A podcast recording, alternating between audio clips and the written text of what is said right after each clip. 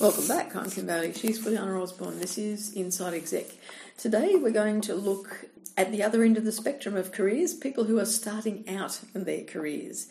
We want to look at how you decide within it, you've, you've decided on a career path or a career type, and how you decide within that when there, when there are options available. How do you get information that is useful to you? And I will say at the start that I have been involved in many, many careers days and career talks and career presentations and graduate recruitment programs. When I think back to those days and the hundreds of people who were in the rooms and trying to get information, I am amazed that they were able to make a decision. It's like speed dating. It's yeah. just like five minutes here, two minutes there, and just run around a room trying to get as much information as you can. You don't have time to mm. talk to anyone. You don't have time to ask the questions that are important to you to ask. There's hundreds, and particularly if we're talking school, high school, you know, there's all of your mates are around, and you know you want to have just a half day at the careers day so you can go off and do something else.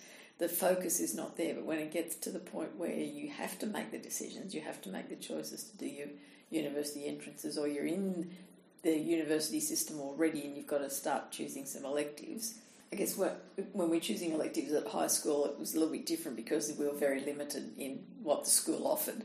These days, with the wealth of online in house learning, the choices are probably more structured but just as overwhelming in a lot of ways because you can't get the information that you need to know. Everyone needs to know a little bit differently, they mm. want to know a different focus of, of the information. So, what can you do?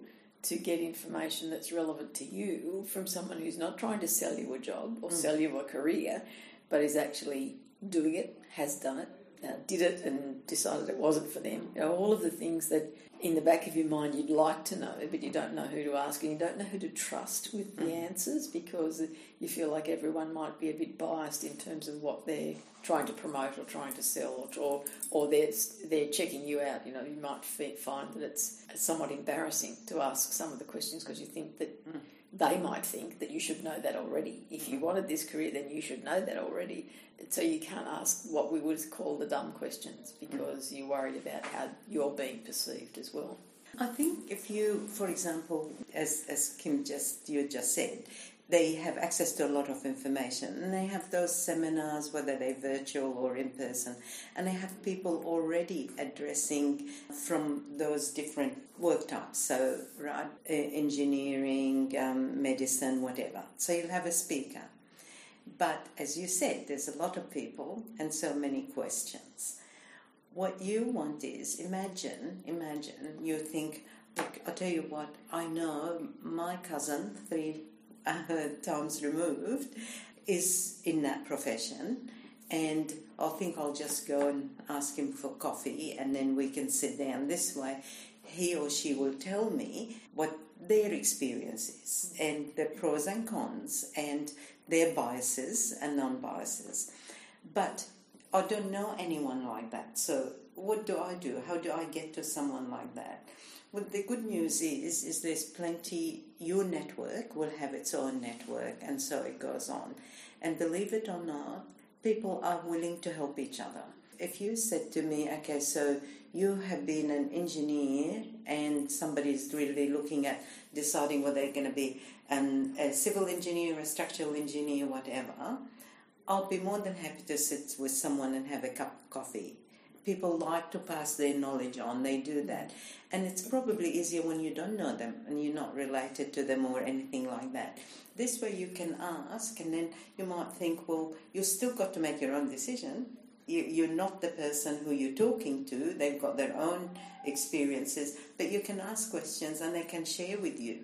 Some people, particularly now, people change careers a lot and so maybe done five years of this and then decide to swap into something else, right? So you can actually talk to, about that. You might be thinking, well, I don't really want to go in the corporate world. I want to do a startup, and you can. I want to speak to two or three startups, but I don't. They won't talk to me because you know about competition and knowledge and all that. No, you can talk generically. People mm. will be happy to do that. what they experienced, what they thought about, how did they start the business, what was the things that was you must have or don't worry about just yet, that sort of thing. So, firstly, look within your network. Your network don't have it. Reach out and just say, look, I'm thinking of going into medicine.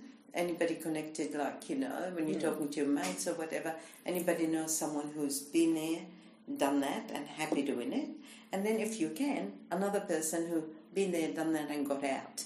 Yeah, yeah. And then another group, the ones that been there, done it, and now they're not working anymore, they retired or whatever. Hmm. That pool will give you such a diverse. So if you meet with one of those sort of type of people, by by then you have more than enough questions that apply to you. And in a one-on-one situation where you can actually sit there and say, "Oh, okay, I didn't think of that for my type of personality and what I'm looking for. Okay, that's a good point. I must consider that." Hmm. Or, "Oh, yeah, no, that definitely suits me. That makes me more excited, etc., etc." So do that.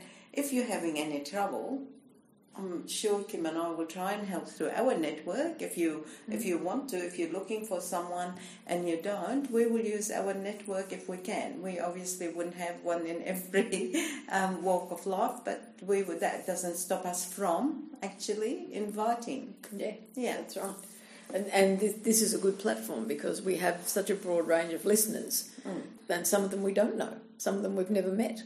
So if we put the call out through here for information or, or to try and connect people, where- even if it was just virtually, uh, that offer is always there on the table. Before she chokes on her halo, I will finish.